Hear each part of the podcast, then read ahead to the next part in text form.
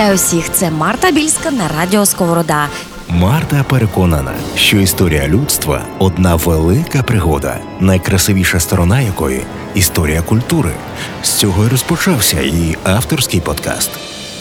Будемо говорити не про саму культуру її твори, а про те, який шлях людства вона пройшла. Бо, як на мене, це і є історія всього людства. Від прадавніх часів та античності до класики та авангарду. Культура в історіях з Мартою Більською. Спільний проєкт Радіо Сковорода та Інституту стратегії культури.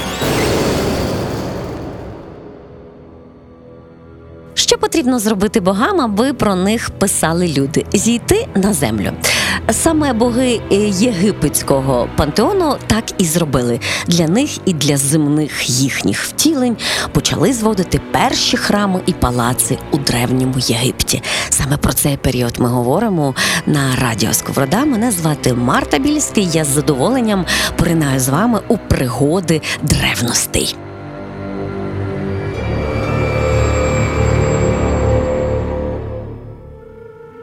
При храмах були особливі скрипторії, будинки життя, де складались, записувались і переписувались релігійно-магічні, літературні, медичні, так колись це було майже все одне і те ж, і різноманітні тексти. Так виникли бібліотеки, архіви і почалися навіть перші спроби оволодіти часом. Велися записи про важливі події за роками правління царів. Ну, приблизно так вся історія далі людства і тривала. А ще було дуже суттєвим шанування сонця. Ра. Ох, як я розумію єгиптян, центральний культ у їх теології став загальнодержавним. Е, нагадує мені щось. Це підтверджують імена усіх царів: Джосер, сонце в золоті, Джедеф Ра. Син Ра. Про перших царів п'ятої династії легенда згадує вже як про дітей Ра, себто народжених жінкою жерця Ра.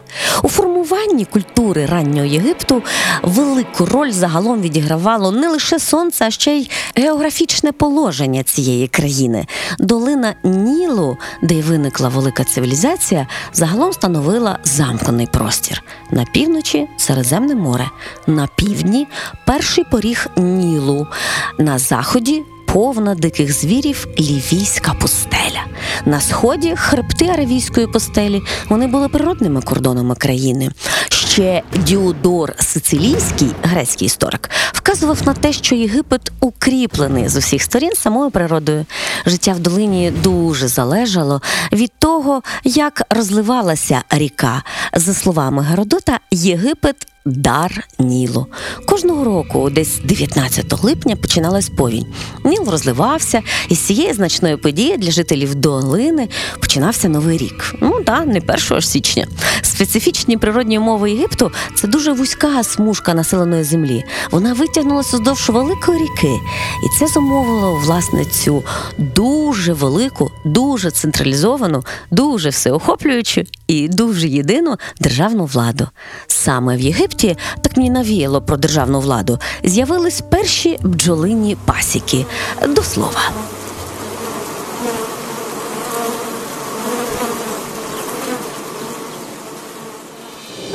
Культура в історіях від Радіо Сковорода та Інституту стратегії культури. Ви знаєте, що вироби, ну ще тоді, правда, з непрозорого, але скла, починали прикрашати будинки знаті у древньому Єгипті. Ще були величезні іригаційні споруди у Фаюмській оазі. Переживає, переживає розквіт єгипетська культура, передусім література, бо в цей час було зроблено дуже багато наукових відкриттів. Досить точно було визначено число пі. Закладені основи алгебри геометрії, значних успіхів досягла медицина. Що й казати про рівень розвитку архітектури та образотворчого мистецтва. Наприклад, знаменитий лабіринт в Ель-Фаюмі від грецької транскрипції престольного імені царя Німаан Ра, тобто Ламарес. Боже, як ті греки бавились тими словами. Так ось цей унікальний архітектурний ансамбль площею 72 тисячі квадратних метрів до наших днів не зберігся. Але Геродот стверджував, що лабіринт перевершував навіть самі піраміди. От є в житті справді великі втрати. Я про те, що лабіринт перший не зберігся. На їх тлі наш смуток за розбитим екраном смартфона виглядає просто жалюгідним.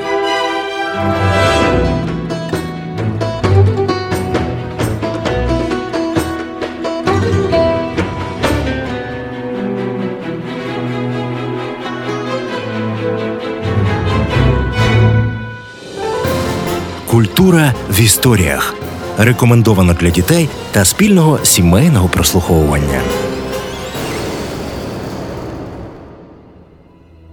В порівнянні з іншими древніми цивілізаціями, які були до Єгипту, ми можемо досить добре скласти уявлення про вірування, культи, обряди.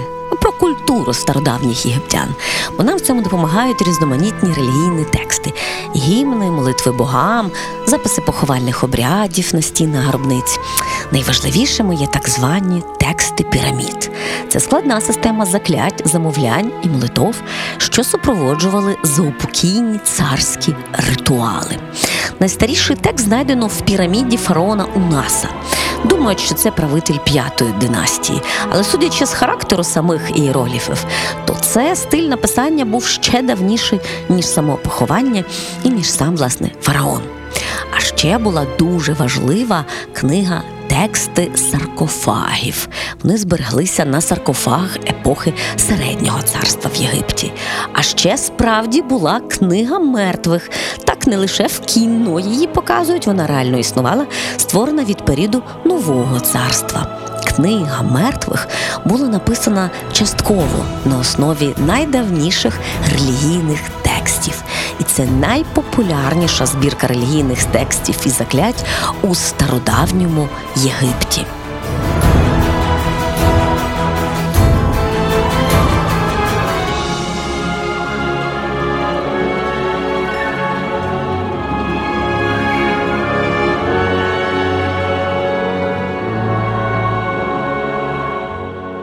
Згадаємо, що й у діяннях святих апостолів в Біблії підкреслено. Там є така фраза. І Мойсей був навчений всієї премудрості єгипетської. Ах, ну невже я змушена буду зараз зупинитися і більше не розповідати про Єгипет, бо ми обмежені форматом і правилами? Ні? Тиша? Ніхто не заперечує? То з вашого дозволу я про Єгипет розповім ще трішки у наступній нашій зустрічі на Радіо Сковорода. Мене звати Марта Більська, і я йду перечитаю книгу мертвих, бо теж хочу бути, ну можливо, не такою мудрою, як Мойсей, але хоча б на крапелечку наблизитися до тих мудростей, які пройшли тисячоліття. Культура в історіях з Мартою Більською. Спільний проєкт Радіо Сковорода та Інституту стратегії культури. Від прадавніх часів та античності до класики та авангарду. Коли та чому люди почали співати, танцювати, малювати? Як це розвивалось і до чого дійшло? Краще ніж Марта про це не розповість ніхто. А що буде далі? Залишайтесь на цьому подкасті, аби знати все більше. Рекомендований для дітей та спільного сімейного прослуховування. Кожен другий четвер на SoundCloud, Google та Apple Podcasts.